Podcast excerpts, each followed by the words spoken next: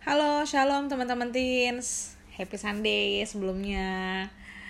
Oke, tadi um, untuk minggu ini kita tadi udah sempat ngezoom ya sama teman-teman yang ikut. Nah, buat teman-teman yang belum ikut nggak apa-apa, it's okay. Next harus ikut ya. Nah, kali ini uh, selain zoom, kita juga tetap nge-share firman lewat voice note. Jadi teman-teman buat yang nggak bisa ikut dan buat yang sempat ikut tetap bisa nerima firman Tuhan ya. Jadi tetap uh, semangat dan tetap excited, oke? Okay? Sebelumnya kita doa dulu yuk sebelum sharing firman. Bapak, terima kasih sore hari ini kami uh, datang kepadamu ya Tuhan. Terima kasih buat kebaikanmu, buat penyertaanmu, pemeliharaanmu, kesehatan yang Tuhan selalu berikan buat kami.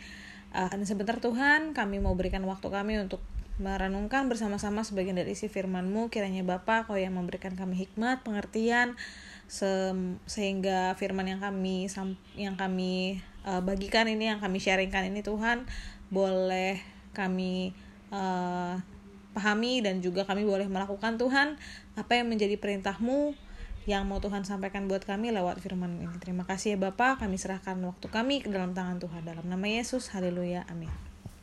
Oke teman-teman, uh, seperti yang sudah di-sharingkan minggu-minggu sebelumnya, ya kita sedang membahas tentang uh, satu tokoh di Alkitab yaitu Yakub, ya. Nah, uh, kemarin-kemarin ada Kanisha, ada Ko Stanley, Ko Ezra udah share ya dari kejadian 26 sampai kejadian 30. Nah, hari ini aku akan bawain sharing tentang uh, pasal 31 ya, kejadian 31. Oke, teman-teman.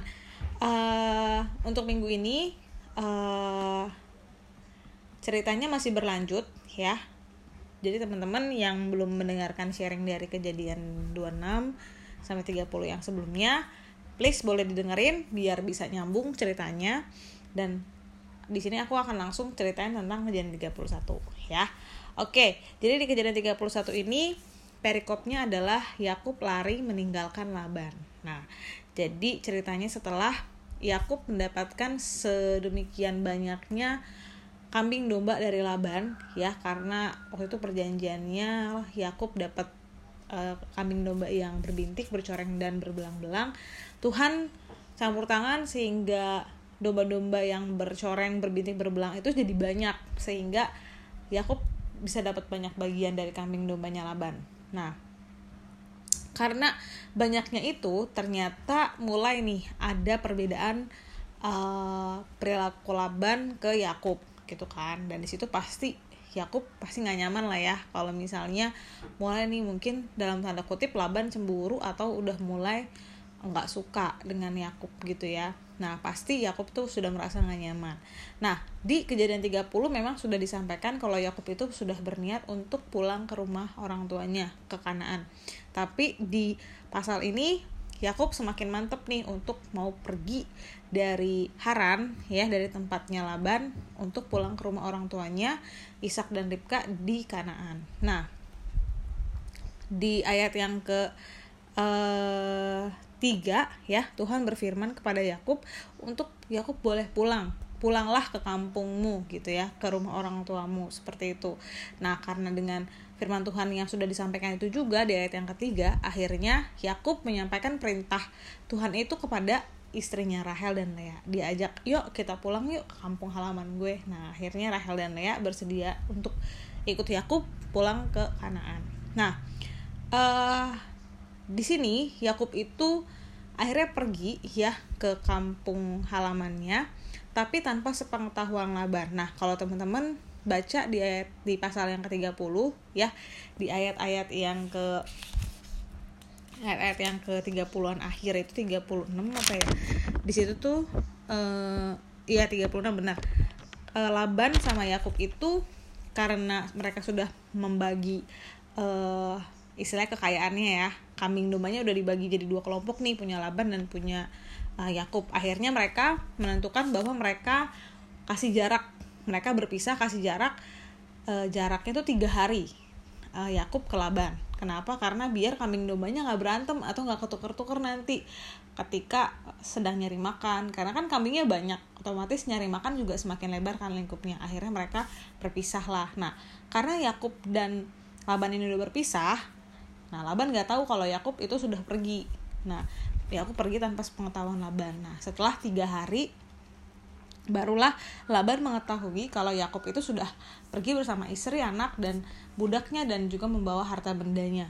Nah, karena Laban agak-agak kena kaget, akhirnya Laban juga uh, memutuskan untuk pergi mengejar Yakub. Nah, setelah sudah mengejar Yakub setelah perjalanan tujuh hari, ya uh, ketemulah Laban dengan Yakub ya di perkemahannya Yakub gitu kan dia lagi singgah, nah ketemulah tuh Laban sama Yakub di situ. Nah Tuhan sebelumnya menyampaikan kepada Laban bahwa jangan sampai nanti Laban ketika ketemu sama Yakub ber, berbuat jahat atau berkata-kata jahat. Nah, itu ada di ayat yang ke 24 ya kata pada e, waktu malam datanglah Allah dalam suatu mimpi kepada Laban serta berfirman kepadanya, "Jagalah baik-baik supaya engkau jangan mengatai Yakub dengan sepatah kata pun." Gitu kata firman Tuhan. Nah, setelah itu ketemulah tuh Laban sama Yakub. Nah di situ Laban menegur Yakub kenapa sih lo harus pergi tanpa sepengetahuan papa mertua gitu kan? Karena uh, secara istrinya Lab, istrinya Yakub, anak-anaknya Yakub itu adalah cucu juga anak-anaknya Laban gitu kan. Nah akhirnya uh, di situ juga ada kejadian bahwa Laban menuduh uh, Yakub mengambil terafim atau batu berhalanya si Laban gitu kan. Nah, ternyata batu berhala itu diambil oleh Rahel. Tapi setelah e, digeledah sama Laban, dicari-cari ya di kumpulannya Yakub itu di gerombolannya Yakub nggak ketemu.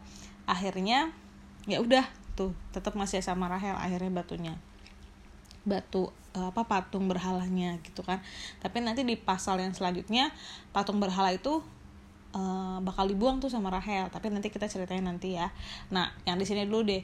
Akhirnya setelah sudah uh, ketemu dan ya Laban sudah menegur Yakub segala macem akhirnya Yakub juga uh, mungkin minta maaf ya sama Laban dan akhirnya mereka berdua membuat perjanjian ya antara mereka berdua bahwa mereka uh, Yakub itu pertama si Laban yang ngomong ke Yakub Yakub itu nggak boleh berbuat jahat sama istri-istrinya yang adalah anaknya Laban ya dan juga tidak boleh mengambil wanita lain sebagai istri barunya Laban. Terus Laban dan Yakub juga saling berjanji bahwa mereka nggak akan pernah melewati tugu batu itu untuk berbuat jahat satu sama lain. Jadi mereka nggak akan berantem lah istilahnya gitu. Lalu mereka buatlah sebuah tugu peringatan seperti itu. Nah ceritanya sampai di situ untuk kejadian 31 teman-teman. Nah sebenarnya dari kejadian ini apa sih yang bisa kita ambil ya? Nah kalau teman-teman sudah mendengarkan sharing dari uh, pasal yang ke-26 sampai uh, 30 yang sebelumnya teman-teman bisa tahu kalau dari awal memang Tuhan sudah menentukan Yakub sebagai bangsa yang besar gitu ya. Bahkan di pasal 25 ayat 23 kalau nggak salah dibilangin kalau Yakub itu akan menjadi tuan atas Esau. Makanya kan di awal uh, Yakub itu yang diberkati sebagai uh, anak sulung gitu kan. Nah, tapi Tuhan memang sudah menetapkan dari awal seperti itu. Akhirnya sampai ke pelariannya Yakub di uh, rumah Laban pun Tuhan tetap terus menyertai Yakub. Lalu ya itu menandai bahwa ketika Tuhan itu sudah berkata kalau dia akan melakukan A, dia akan melakukan B ke ke dalam hidup kita ya karena dia kan sudah punya rencana yang besar ya buat hidup kita maka Tuhan itu pasti akan memberkati, memelihara, menjaga, menyediakan semua muanya gitu teman-teman. Karena uh, Yakub itu kan udah kerja lama tuh sama Laban ya kan selama 20 tahun di pasal uh, 31 ayat yang ke uh, 41 disebutkan situ selama 20 tahun uh, Yakub sudah bekerja sama Laban. Nah, uh, di situlah uh, di waktu yang panjang itulah Yakub diuji gitu kan dengan kesabarannya, kejujurannya, kegiatannya bekerja karena ternyata Yakub itu tetap setia bekerja sama Laban dan dia adalah orang yang bertanggung jawab. Nah, dari situ juga menandakan bahwa Yakub itu bisa dalam hidupnya uh, rencana Tuhan tetap berjalan karena dia itu senantiasa setia sama apa yang dia lakukan setia sama perintah Tuhan ya kan? Dan juga uh, apa namanya rajin gitu loh dalam pekerjaannya sehingga Tuhan tetap melihara dia Tuhan tetap berkatin dia. Terus walaupun ya di ayat yang um, ke 38 ya kalau salah 38 disebutkan kalau Laban itu udah sering banget menipu Yakub ya. Salah satunya ceritanya waktu ya Yakub mau menikahi uh, Rahel ya kan? Akhirnya ditipu sama Laban dikasihnya Lea udah sering tuh ditipu tapi Yakub tetap setia bekerja sama Laban. Dan dari situlah uh, Tuhan tetap memberikan keadilannya buat Yakub. Walaupun Yakub diperlakui curang ya tapi tetap Tuhan campur tangan. Contohnya terhadap ternak-ternak Laban yang uh, dibikin banyak yang bercoreng dan berbelang yang akhirnya jadi miliknya Yakub. Terus uh, Tuhan juga berfirman sama Laban ya yang tadi yang sebelum ketemu sama Yakub kalau Laban nggak boleh berkata-kata jahat sama Yakub itu sebenarnya salah satu tanda kalau Tuhan membela Yakub tetap membela Yakub. Nah terus apa sih yang bisa kita lakukan dalam kehidupan kita uh, dari pelajaran Yakub tadi. Nah dalam kehidupan kita ini sebenarnya teman-teman pastilah ya banyak kesulitannya nggak sih yang kita hadapin tantangan. Nggak mungkin hidup itu enak-enak aja lurus-lurus aja. Uh, apa namanya? Uh, bukan lurus maksudnya datar-datar aja gitu kan. Nggak ada batu-batunya nggak mungkin. Pasti ada deh kerikil-kerikilnya gajlukannya polisi tidurnya itu pasti ada dalam hidup ini. Nah gimana sih caranya biar kita bisa melalui itu semua. Yang pertama kita harus percaya teman-teman. Kalau apa pun yang terjadi dalam hidup kita kalau kita udah benar-benar melakukan maksimal kita udah terus juga punya hubungan yang baik sama Tuhan pasti Tuhan itu nggak akan pernah meninggalkan kita. Dan yang sedang terjadi saat ini itu adalah bagian daripada penggenapan rencana Tuhan dalam hidup kita ya kan? Walaupun sulit ya kan? Tapi eh, apa namanya?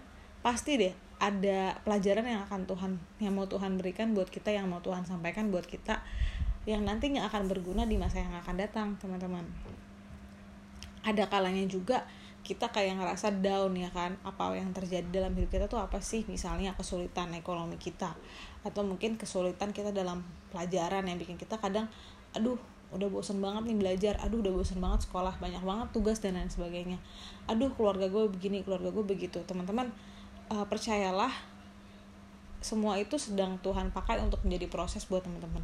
Walaupun gak gampang ya walaupun sulit Tuhan gak akan ninggalin teman-teman semua. Karena kalau kita udah benar-benar terikat sama Tuhan pasti Tuhan nggak akan merancangkan yang buruk buat kita. Benar nggak? Percaya semuanya teman-teman. Karena Tuhan itu pasti terus bekerja untuk mendatangkan kebaikan bagi kita semua yang mengasihi dan setia melakukan perintah Tuhan nah pertanyaannya buat kita apakah kita sudah benar-benar mengasihi Tuhan? Apakah kita sudah setia melakukan perintah Tuhan? Nah kalau memang sudah dan kita tetap dihadapi nama kesulitan atau masalah teman-teman nggak usah takut. Tetap tetap tetap teman-teman maju terus. Tetap teman-teman semangat percaya beriman sama Tuhan ya. Karena sekali lagi Tuhan itu bekerja lewat ber berbagai cara dan pasti caranya itu mendatangkan kebaikan buat kita ya kan? Terus apa namanya uh, kadang rencana Tuhan itu memang uh, apa namanya nggak masuk sama akal pikiran kita. Kadang rencana Tuhan itu terlihat mustahil banget buat kita.